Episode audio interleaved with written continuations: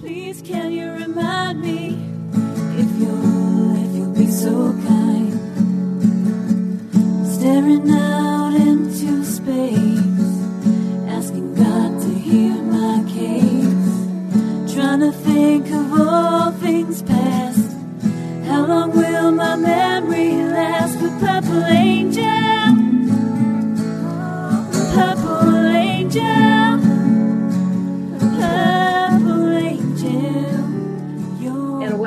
Alzheimer's Speaks Radio. Today we are going to have a fascinating conversation about a research study that you can actually help analyze the data. Whoever would have thought us as individuals could participate and help push research forward. So I'm going to introduce our, our panel of guests today. Uh, the first person I want to introduce, I refer to him as the big kahuna because uh, he is really the guy orchestrating all of this. And his name is Pietro Michelucci, and he is a cognitive scientist who directs the Human Computation Institute, which is a research center that develops crowd powered systems to tackle big social problems. And my gosh, you don't get much bigger of a problem than Alzheimer's and dementia in the world today. In 2015, he launched the Eyes on Alz, which is a citizen science project to accelerate Alzheimer's disease research with an online game called Stall Catchers, which we're going to learn a lot more about today. And this game allows anyone to participate directly in the search for a treatment. So, welcome today, Pietro. How are you doing? Uh, thanks for having me. Um, I'm doing great. The, the coffee's starting to, to absorb in. So, um, and thanks for, for the, the kind and grandiose introduction. I'm going to have to spend the rest of my life trying to live up to that. well, just don't revert to the paddle cards like the Flintstones for the big. You're pushing things forward. So, thank you so much. Um, next, I'm going to go ahead and introduce Chris Schaffer. Um, his colleague, also Nozomi Nishimura, they are both associate professors at the Meinig School of Biomedical Engineering at Cornell University, and they run the Schaffer Nishimura lab. So it's collaborative between the two of them. And the lab has developed new imaging techniques that allow them to see blood flow in the brains of mice, which led to a discovery of stalls, which is how the whole stall catchers game was created. And by another unanticipated discovery, they were also able to show that by removing these stalls, improved the memory and reduced um, other Alzheimer's symptoms in mice. So, how fascinating. Welcome, Chris. How are you doing today? Very good. Thank you so much for having me on this morning. I appreciate it. Yeah, we're excited to, to uh, talk with you and uh, Nozomi in terms of your research. It sounds absolutely fascinating. So thanks for taking the time to join us. Um, next, I want to introduce you to uh, Judy Johanson. Judy and her family are actively involved in advocacy for Alzheimer's awareness and support the Eyes on Alz project. And they do this because they really believe in empowering caregivers and people living with the disease so that they can directly fight Alzheimer's through research. Judy um, was her husband Steve's caregiver for over six years until he passed away from early onset Alzheimer's disease in 2018. Steve's dedication to research and Judy's passion to see Alzheimer's eradicated in her lifetime has led her to a new position as clinical research ambassador for the Massachusetts Alzheimer's Disease Research Center, known as the MADRC. In this role, Judy is able to offer information about ongoing um, clinical and observational trials that are available to people. So, welcome, Judy. Thank you. It's great to be here amongst friends and people who share uh, my passion in this cause to end Alzheimer's and other dementias. Yeah, my my mom had dementia for 30 years, so I totally, totally get it. And um, it made me change careers and and continue to walk this path. Though So thanks so much for joining us today. Last, I want to introduce Harry Urban. Harry has been living with dementia for 15 years and he is known around the world as a change advocate. Harry is the founder of a support group called Forget Me Not, and he has a blog called My Thoughts on Dementia, which are quite profound. He's very open about his life as, as a whole. And he also is a collaborator. He is an ambassador for the Italian group called Sentimenta, which is really a big awareness and dementia friendly group over there. Harry is a voice that truly, truly inspires all. So, welcome, Harry. How are you today? I am fine. I'm sitting here thinking to myself, what the hell am I doing sitting here with all these distinguished guests? I, I am so glad to be here. Thank you. well, your voice will be important in all this, Harry. So thank you for taking taking the time to be with us. Really do appreciate it. I want to kick off the first question to Pietro. And if you don't mind just telling us what the heck is stall catchers and and how did you come up with it? So um, stall catchers is a game uh, that anyone can play online that helps speed up the Alzheimer's research that Chris and Nozomi are doing at Cornell University. So that's the nutshell version. So a few years ago, um, I was doing research on how to build systems that combine human intelligence and machine intelligence, um, where you have lots of humans and lots of machines working together to try to solve big problems. And I got to a point in that research where I felt like um, I wanted to apply those techniques and methods to a real world problem. And I was very fortunate because a mutual colleague uh, introduced me to Chris Schaffer, uh, you know, who, who, who's doing the Alzheimer's uh, research. And we had a very interesting conversation. And um, one of the things that um, uh, caught my attention right away, uh, apart from the fact that he was working on one of the biggest problems we face today, is that his approach uh, seemed unconventional, and that kind of thing always piques my interest. Um, I've taken sort of unconventional paths, and I appreciate that they can lead to very interesting places. And I think in science, sometimes lead to our greatest discoveries. So we've known about Alzheimer's disease for over hundred years, I think, and uh, and we're still trying to find a treatment.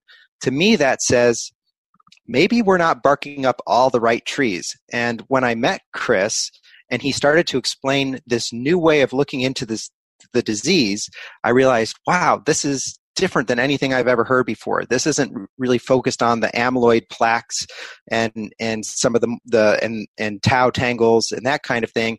It's focused on this whole new window into the disease related to blood flow that I'm sure Chris will tell you about. So I got very very uh, excited, particularly when he started to explain some of the discoveries and results they had. And then I saw how their discoveries interacted with the other research that's going on. So it wasn't a whole separate thing on its own in isolation, but it was complementary to all the other research. It was like it was the missing piece of the puzzle, and that's where I got really, really excited. And so, so then I, um, you know, I, I, I asked Chris. I said, "Well, it sounds like you're making great progress. You know, uh, what, you know, why are we talking at all?" And he said, "Well, you know, we have this one problem, uh, which is that because of the special way that we collect data and the amount of data that it generates to answer these research." questions, it can take us uh, six months or even a year in, in the laboratory to analyze all the data just to answer one question. And so uh, once I saw the kind of analysis they were doing, I realized that um, there was a real opportunity here to apply crowd powered systems to solving that. I looked at the kind of analysis that they were doing, and it reminded me of another crowd-powered system, one of the first ones that uh, that I ever was exposed to from 2006, uh, that was to analyze data from a NASA uh, space mission. Uh, it's called Stardust at Home, and um, and in that game they used a virtual microscope so that everyone all the 30,000 players who were playing online could look for dust particles that was trapped in this aerogel brought back to earth. And and I realized that we could do something similar um, to help analyze uh, Chris and Nozomi's data. And and and that was uh, that was very encouraging right away to realize that that we had kind of a, a proof of concept in this other online game. Uh, and then I went to the creator of that online game and um, and explained what we were trying to do. Uh, his name is Andrew Westphal at Berkeley, and um, and he said, uh, uh you know, I'll. Uh, I often get asked about putting other kinds of data into this system, he said, and, and usually the answer is it just won't work. He said, but in this case, what you're saying really makes good sense. Uh, and by the way, um, you know, I have a personal connection uh, to the disease. I lost a parent to Alzheimer's, and I really want to help you do this. So I'm going to personally help you make this happen. And our first prototype system was taking Chris and Nozomi's data and literally putting it into Stardust at Home, and it worked. So uh, there was a lot more work to do, but but that's how the that's how our prototype system got underway. Wow. Again, another connection, another person committed to the cause. And, you know, what, what are the odds? But I, I just, I, I'm such a firm believer in aligning, you know, you just align with the right people at the right time with this kind of stuff. And um, it's just, it's, it's fascinating and it's it's so powerful. Um, Chris, can you tell us a little bit more about what important Alzheimer's discoveries you've you've already made at Cornell, and again, you tell us maybe in a little bit more in depth why it's taking so long to do this research.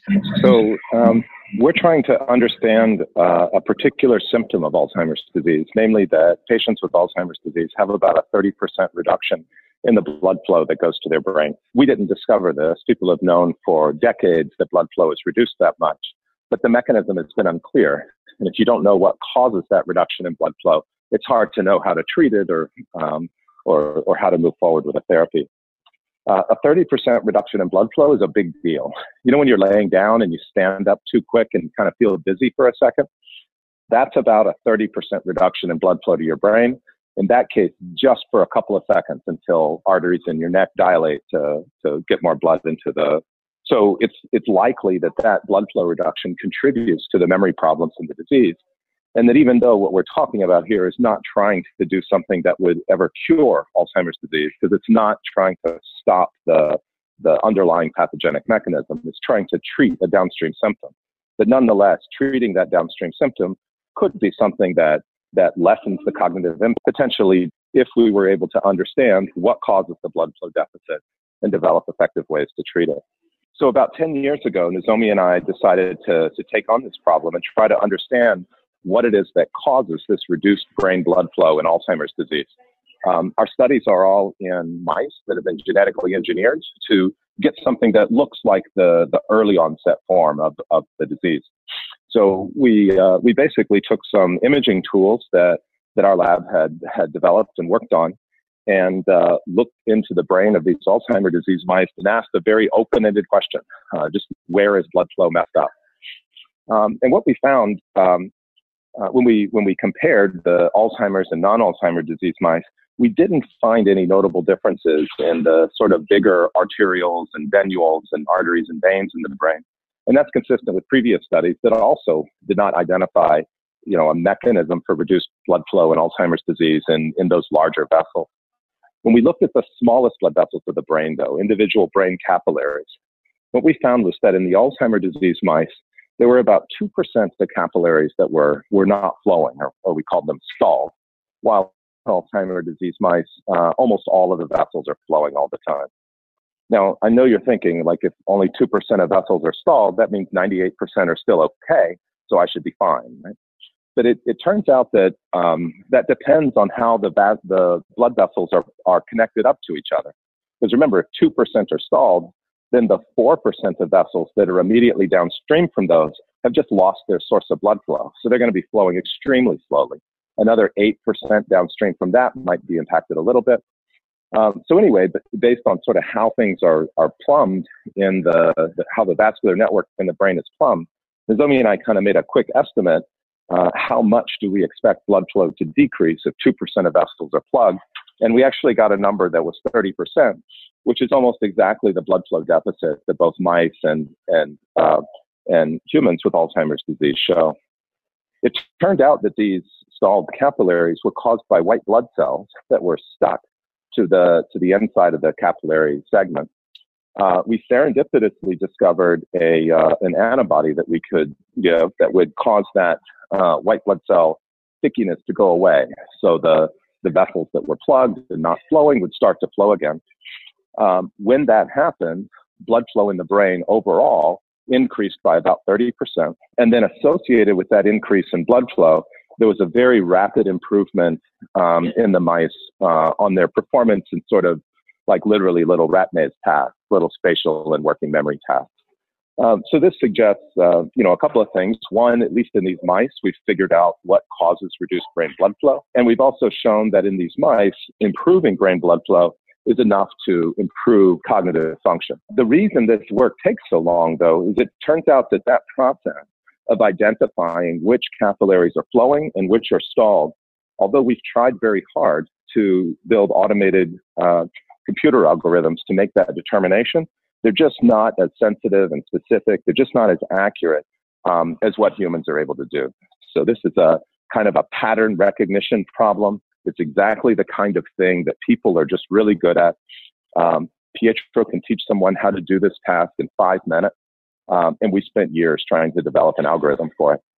The reason, though, that's the, the primary bottleneck is it, it just, we have to look one capillary at a time. And in the in a, a big paper that we just published on this um, on on this topic, we had over hundred thousand capillaries in the study that had been manually scored as flowing or stalled, and that was the thing that took uh, probably the most time in that that study. Just to give you a perspective, um, uh, a professional scientist in my lab would take about 40 hours of um, of painstaking work sitting right in front of a, a computer uh, looking at capillaries in order to analyze data that only took one hour to acquire.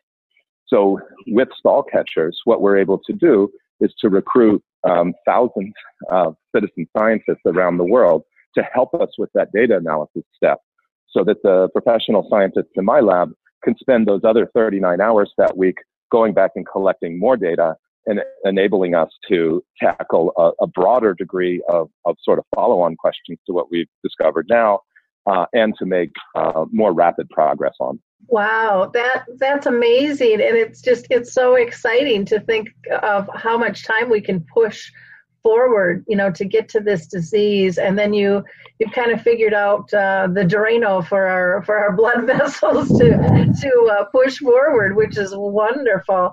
I, I had just read um, I highlighted an article. I can't even remember, you know, the specifics of it, but I did read they were saying you know that people were pushing away from the amyloid plaque theory and that you know we really needed to look at some some other things there. So kudos to you for your work. So chris can you tell us what research question you hope um, will be answered by the megathon? Yeah sure. So um, we uh, as you can imagine on this initial finding we have a broad variety of different research questions we're going after we're trying to understand the upstream molecular mechanisms that lead to increases in capillary stalling to try to identify really good drug targets. Uh, we're trying to screen already uh, FDA approved drugs that based on how they work, we think they might be effective at, at blocking this, this process with the goal of initiating a, uh, a clinical trial in humans to assess if the same mechanisms that we've identified in mice contribute to reduced brain blood flow um, in uh, in patients. But the other thing we're trying to do is, is trying to see if this capillary stalling phenomenon we've identified could be the missing link that connects um, cardiovascular risk factors to increased severity and risk for developing dementia. So the, the dominant risk factors that, that we know about um, that, that contribute to increased risk and severity of Alzheimer's disease are things like high blood pressure, and high cholesterol and obesity and diabetes and things like that. And the mechanism by which having those cardiovascular problems leads to increased severity and risk of dementia remains unknown. But one possibility, all of those things tend to drive increased vascular inflammation. And the reason that white blood cells are sticking in the capillaries of the Alzheimer's disease mice is because of inflammation in those blood vessels. So one possibility, and the, the, the, the hypothesis that we're testing, is that um, when you have uh, high blood pressure or high cholesterol, that drives more vascular inflammation, which gives you more of those capillary stalls. And then that together with the Alzheimer's disease pathology also causing capillary stalls leads to even more severe reductions in blood flow and as a result, even more severe cognitive problems. So to test this, um, about uh, six months ago, we had a, a, a, student from Germany who was staying in the lab for about six months. And he did a series of experiments where we took Alzheimer's disease and non-Alzheimer's disease mice, and we gave them a drug that gave them high blood pressure. And then we, we took data on, we took this image data to study, um, you know, how many capillaries are stalled, what's the blood flow speed in their brain. Um, and then we tested this antibody that we had uh, sort of serendipitously identified that gets rid of the capillary stalls to see if that would uh, get rid of any additional stalls that were caused by the, the hypertension. So we're sitting on this big uh, pile of data. Um, we don't know the answer yet. My hypothesis is that in the Alzheimer's disease mice that have hypertension, we'll see an even higher number of stalled capillaries, and that when we give a drug that um, interferes with the binding of white blood cells, that we're going to be able to res- eliminate even those extra numbers of stalled capillaries and restore blood flow. Um, the reason this work could be important, um, you know, if this same mechanism turns out to be true in humans, you're going to want to try to identify, and we identify a, a therapeutic strategy to go after it. Uh, you're going to want to know who you should give this to. It's unlikely that you're going to want to wait until somebody is showing signs of cognitive decline before you start treating the symptom. This is an early feature of Alzheimer's disease, so you probably want to treat it very early.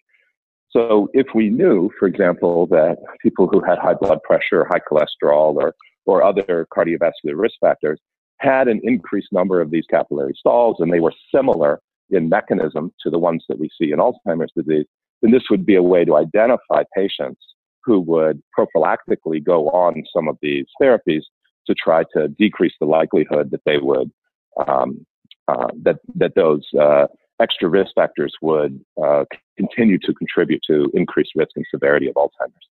So the big question is: Does high blood pressure make brain blood flow problems in Alzheimer's disease worse by increasing the number of capillary stalls? And uh, I'm super excited to to know the answer.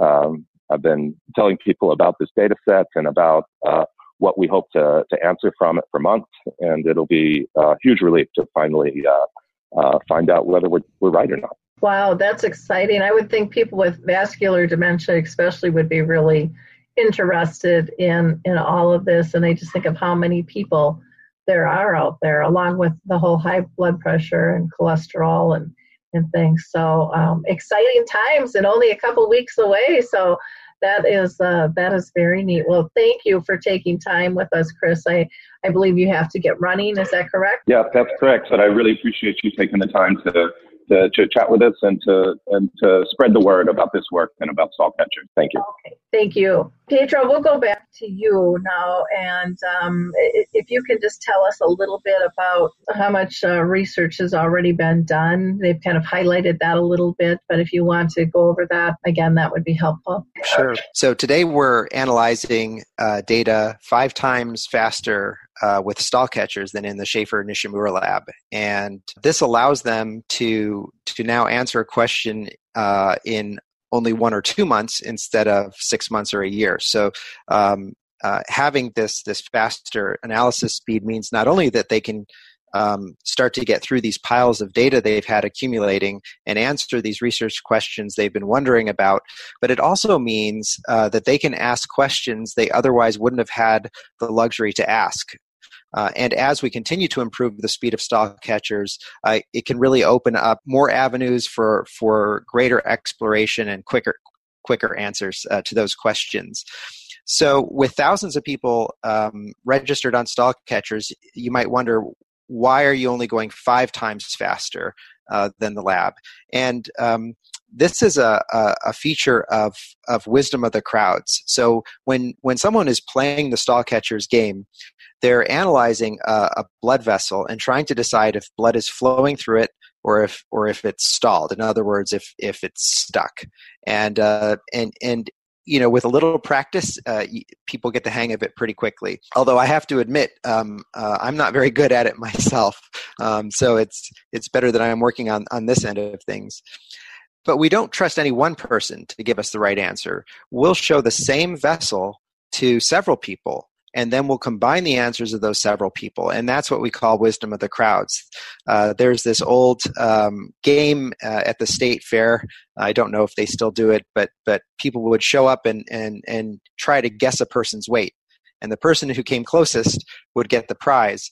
And one of the things they found is that um, when they recorded all the people's answers and then took the average answer that average was reliably better than any one person's answer over time.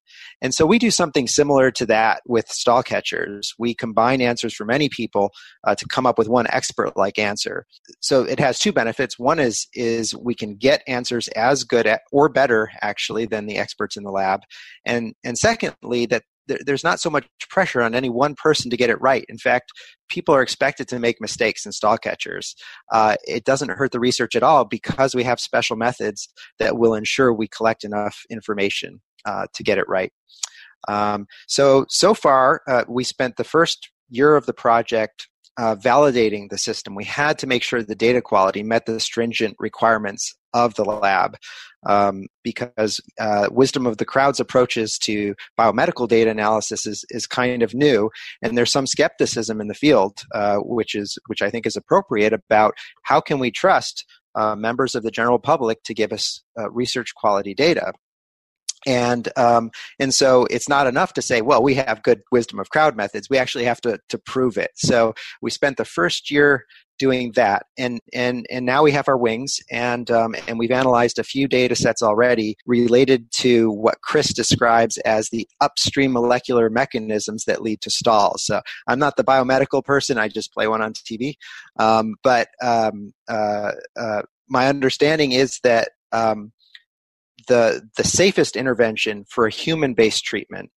might involve not suppressing part of the immune system as they did with the mice, but doing something upstream that doesn't in any way disrupt the immune system. It just targets the thing that leads to the stalls in the first place. And so each data set that we've analyzed so far has, in one way or another, been related to identifying that. Wonderful. Well, that is that is fantastic. Now, as people play the game, um, on the megathon.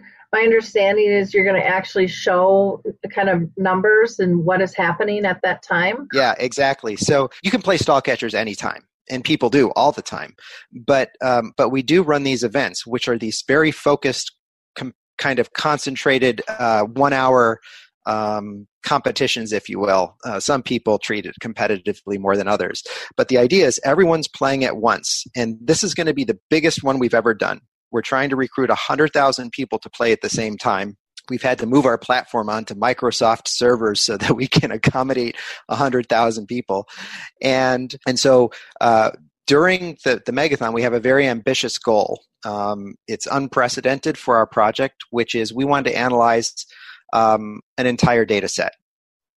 That's a, a six months to a year's worth of data in one hour unprecedented, um, and um, and so um, you know there's a lot of scaling we've had to do to prepare for this, and over the course of that one hour period, um, we're going to have um, uh, some statistics. We're actually going to have kind of a leaderboard uh, that's going to show uh, there there you can play on a team or you can play individually, um, and we'll have a live leaderboard.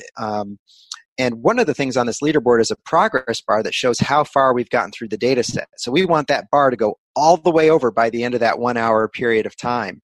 And at the end of that hour, Chris is going to be on hand, uh, and we're going to actually show the research results in real time at the end of that that that one hour and he's going to interpret the results for us so this is taking you know a year's worth of research and compressing it into one hour all the way up to what's the answer to the research question and what are the implications now for finding a treatment and the future of alzheimer's research wow I, all i can say is wow i mean this is just really really exciting now, Judy, I want to I want to pull you in. You've got to be really excited about this, and you've been working with these guys for a while. What are some of your thoughts about per- getting people to participate in in the Stall Catchers Megathon? Yeah, I, I mean, I'm so excited, and every time I hear Pietro talk, my pulse raises. You know, because with this disease, there's such a lack of hope and such a lack of tangible things you can do. And while there's clinical trials and observational trials and stuff, not everybody has access to that. And not everybody throughout a whole family, like I was able to accompany my husband to clinical trials, but my kids and my grandchildren couldn't. This is something that they can do, and we can take an active role in this. And this, I think, at this um, time in history, and also to know that we're coming together as a universe to create a problem that is so personally touching so many. It's like, you know, we are one family, uh, especially united through Alzheimer's and dementias. And um, it's where we don't show any preference to, you know, it affects everybody. And I think to have this opportunity to invite people into taking a stronghold in their own hands and make a difference is really a powerful thing. Um, so I'll be inviting my community via social media. Um, we'll have some people to our house, but you know, doesn't. That's the beauty of this. People can do it from wherever they are. They can do it on their phone if they're on their way to uh, an event, or, or, they can have people to their own living room. They can do it in their library.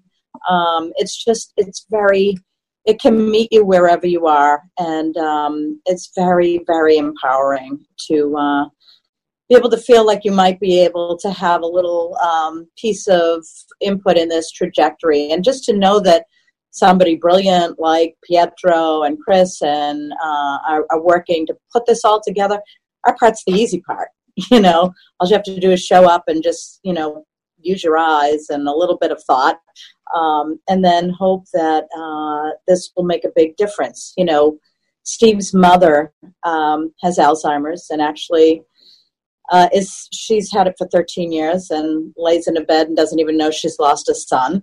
I lost the most important person in my life, and I don't want this to be a family tradition.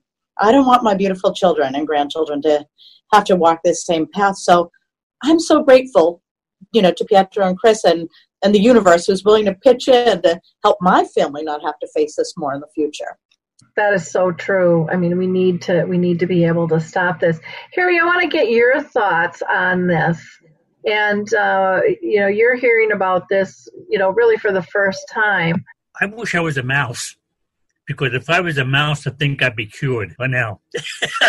what what I'm hearing is is is amazing to me. Your research is for a cure. My research is for finding ways to live a healthy, happy life with this disease. And when when I was first diagnosed, I was I was really enthused about the research. But 15 years later, we're still we're still learning. I mean, that is why it is so complicated. But I am in January I was diagnosed 15 years ago with Alzheimer's. Now, my cognitive testing proves I wasn't misdiagnosed, but I have found ways to live with it. And the research they show is is things like if you control your blood pressure, uh, if you do this, you do that, that helps. And in the group of people that I'm associated with, we try to get people from the very get go that they get diagnosed at the earliest stages we try to teach them to control your blood pressure, control your weight, uh, control your social, keep social active, you know, things like that. And um, I'm I'm so excited that because I think I think groups are coming together, and I think I think we're starting to learn more about this disease, and it, it, it does my heart good because I see so many people struggling with this disease. Carrie, I just wanted to ask a question. So, with this stall catchers game, with the megathon that they're doing, are you comfortable sharing this with your Sentimenta group and then your memory cafes in in Pennsylvania to see if people want to join? Do you think this is something that that would be appealing to them? Absolutely. Well, thanks, Harry. I'm going to go back to Judy here for just a second. So, Judy, you're going to help raise awareness. You're going to, you know, pull in your families and your community and in your sphere in general. Can you tell us different ways that people are going to do the stall catchers events? Sure. I mean, one thing we've done in the past is when we hold this big um, fundraising event for the Alzheimer's Association, we've incorporated stall catchers into it as an activity that people can do all day. So you, you know, I literally invited the town to our street, and we had kiosks and very great teachers. At that point, I thought this was at the very beginning. It was like, we need Pietro here to explain, and just timing worked out perfectly that he did. But they provide you they can provide you with incredible material. So if you are hosting it at your library you can request posters that explain um, the process uh, pietro has materials you can share. Um, mine especially because um, we are coming up on steve's one year anniversary on april 2nd this is a very kind of a visceral family thing. This is a very hands-on way that we can say mm, you didn't get us you didn't do us in. And um, you know, uh, Steve was the type of person who didn't live for himself. He he would rather his arm be sore from extending it further to help someone than you know be limp from not helping. And um, you know uh, what we think about this whole effort uh, brings in an Edwin Markham quote to mind that, that says, uh, "There is a destiny that makes us brothers." None of us goes his way alone, and all that we send into the life of others comes back into our own. And while this might feel like you're doing something for someone else, I think once you get involved in stall catchers and any of this uh, Eyes on ALZ um, initiative, you'll realize you're getting back tenfold of the, the little bit of effort you put into it. And it's, um, like Harry said, it's just better to do something than nothing. So this is what we can do. I so agree. I so agree. And I love that quote. It's a beautiful, beautiful quote. Um, and I think eh, this is going to be so empowering to people. Plus, it's going to be raising awareness. Now, Pietro, can you tell us? I know that you've got certain groups already set up. Can you explain to us the different types of groups? Sure um, and and I also I just want to uh, express my appreciation for for both Harry's and, and Judy's comments. Um, I think um, you know one thing that really resonates for me is is you know uh, Judy's comments about how um, you know up until now uh, there are basically two ways that someone can contribute to trying to find a treatment or cure for Alzheimer's. One is is is donating to to research, uh, and the other is enrolling in a clinical trial. So. Um, um, you know, now we have this third way, which involves playing a game. And I also wanted to clarify because Chris uh, mentioned citizen scientists This is a, a, term that comes up, and I wouldn't want anyone to feel that you need to have some kind of a credential to be a citizen scientist. A citizen scientist is simply anyone who chooses to go online and play this game. As soon as you go on and you start playing the game, you are de facto a citizen who is participating in the scientific process. So I, I did want to clarify that. And the other thing uh, that that really resonated with me about uh, what Harry said is this idea that you know what works for you might not work for me, and vice versa. So um, so you know one way we're trying to to sort of accommodate individuality in the game is um, it's actually designed to respond to cognitive fluctuations. So, um, I mean, I think everybody fluctuate has cognitive fluctuations throughout the day, and if you have Alzheimer's, you might experience the sundowning with the cognitive decline in the afternoon. And you can play the game, and it sort of tracks where you are, and it adjusts how it interprets your answers based on where you are. So, so there's really a, um, I guess to me, it's heartening that that that someone who who has a diagnosis can do something today that could contribute to finding a treatment um, possibly in lives. So I'm I'm gratified that that, that can can exist uh, with stall catchers and um, and so getting back to your original question about venues and participants, we um, we've historically done um, international events and uh, we call them the International Catchathon, and we've done it uh, annually, uh, and we've had participation from all six continents.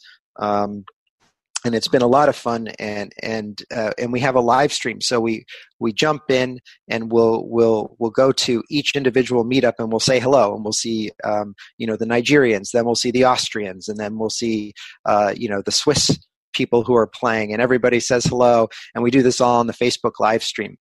Uh, we're going to do that again for this megathon, but this one is a little more U.S. centric because we we're doing it in partnership uh, with the public library system. Many of these libraries are are providing a venue uh, so people can go and and meet up there and and participate in the megathon. You don't need to do it from a library. Uh, schools are involved. Alzheimer's organizations are involved. Some people will get together at a cafe. Some people will, will go to the library. Some people will play from home individually.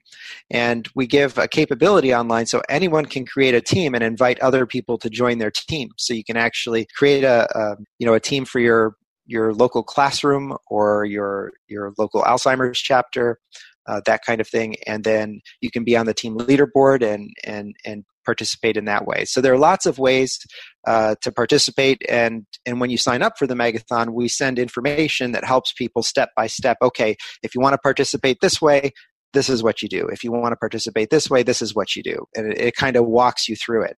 Uh, and we're always standing by and happy to get emails and answer them for people who want to participate. But to be honest, the easiest is stallcatchers.com. You sign up, um, you'll go through a little tutorial. It'll kind of hold your hand through the process of learning how to play the game. And you start playing. And then just show up on Saturday, April 13th uh, at, at 1.30 p.m. Eastern Time or 10.30 a.m. Pacific Time and and start playing and um, and we'll give you a link so you can watch the live stream and, and hear the commentary and see everyone else who's playing question i have we um, we keep talking about alzheimer's but anybody with any form of dementia can play this game like if you have vascular uh, FTD or lewy bodies you can still participate in this study. So, Stall Catchers uh, is not studying the people who are playing it. Um, so whether you have a form of dementia or not, you're you're welcome and invited to play stall catchers uh, and participate in the megathon. Of course, um, we've had uh, players as young as six or seven or eight years old. Um, many of whom are better than their parents who play the game or their grandparents who play the game. We uh, we had one of our so-called super catchers. So our community uh, has self uh, described them themselves as catchers, and uh, our most um, active users are super catchers. So. Um, one of these was uh, uh, a woman in her mid 80s whose goal was to always be in the top 20 on the leaderboard, and and she achieved that goal um, every single day. Um, and then one day uh, we noticed she wasn't um, she wasn't playing, and and we got concerned. And then uh, a couple days later, we received an email from her saying that she uh, she had fallen and had an injury, and her doctor said that she wouldn't be able to play. Um, uh, for at least a month, uh, and she she wanted to apologize to us and let us know that she was out of commission for a month. And wow, uh, uh, you know, we sure felt uh, um, you know humbled by that, and and we reached back out to her and and and and expressed our gratitude for all of her, her contributions. But but it just goes to show you that that um, it doesn't matter how young or how old you are, you can make a huge contribution uh, in the game if if you're dedicated to doing that. I had another question regarding playing alone or playing as a team. Uh, as a team, are they uh, is the goal to see how much they're getting done together, or are people competing against one another within that team? Um, is there any variables that they see regarding that? Well, you know, it's funny because um, you know, as humans, we've we've evolved to to be both cooperative and competitive. Um, it's kind of like the two things that make us succeed uh, as a species is, is that we combine these things in interesting ways. And I think stall catchers um, is, is a microcosm of that because um, you can compete as individuals within your team. You can see, uh, so you have a, a, team page that shows your score compared to all your teammates. So you can have a rivalry with someone on your team. But we also have a team leaderboard that shows your team's score compared to other teams' score. So you can cooperate as a team to beat the other teams. But in the end, if everyone's competing vigorously, we're all cooperating to do the Alzheimer's research. So, bottom line, it's the greater good outcome, and um, depending on you know what what pushes your button you can look at the different leaderboards on what you're doing. So well that's that's exciting. And again this this will happen the megathon is going to happen april 13th starting at 1.30 eastern time. So that's uh, 12:30 Central Time, 11:30 if you're Mountain Time, and then 10:30 Pacific Time. And I know I've personally talked with people around the world that were interested in participating, and that's allowed as well. Though you said primarily you're focusing on on the U.S., but everyone is welcome to to participate. And, and a quick update on on that, if I may, quickly, is um, it, it, sounds like the international community caught wind of our megathon and and they're starting to chime in and, and contact me and say hey we're you know so the the captain of the, the the nigerian team that takes you know that's in the top three each year said we're going to do it big. We're going to we're going to get teams all over nigeria involved. And i heard the same thing from austria. So you know, we thought it was going to be a U.S. focused event, but but it looks like we're going to have a lot of international participation as well. Well, wonderful. Well, that's great. People can go to stallcatchers.com and sign up and there you have great little videos that that talk about the stallcatchers game and I think there they can also print out if they're an individual or if they're going to do a group. I believe those PDFs are there. Um, and if they have any questions that they want to email you, they can go to info at eyes on ALZ, that's with an S, uh, eyes on ALZ.com. And then again, for the event on April 13th is um, megathon.us. And please spread the word of this. This is this is going to be really cool, and it's going to be really exciting to see what the results are. And you know, Pietro, when I talked with you originally, I I was right there with um, with what Judy was saying about it will give people hope and it'll give people a purpose that, that they can contribute, where it doesn't have to cost money.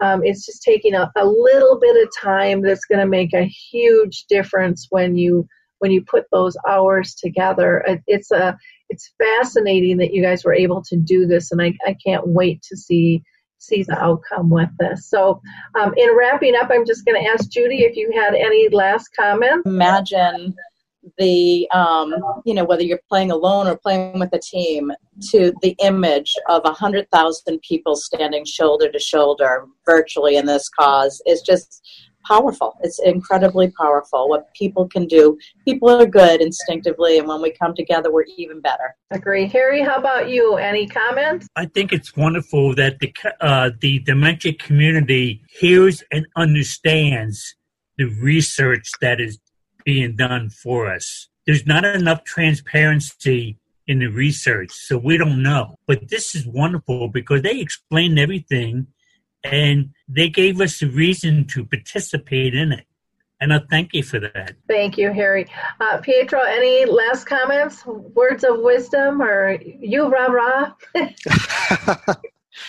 well, um, I hope that that um, you know anyone who's listening and interested in in helping us uh, get to a treatment based on this research will participate. Uh, we're going to set a world record we're going to do more research in one hour than has ever happened before. And um, and I think if we all work together, uh, like Judy said, shoulder to shoulder, we can crack this nut. It's time to rethink, renew, and reimagine retirement. Hey everybody, Jared Sebesta here, host of Retire Repurposed. Now, this podcast is about the non financial parts of retirement, which many times can be even more challenging than the financial. We believe retirement is not the end, rather, the beginning of what could be the most impactful, purposeful, and fulfilling season of a person's life. So don't retire, become repurposed. To listen now, search Retire Repurposed on your favorite podcast platform, Senior Resource, or Life Audio.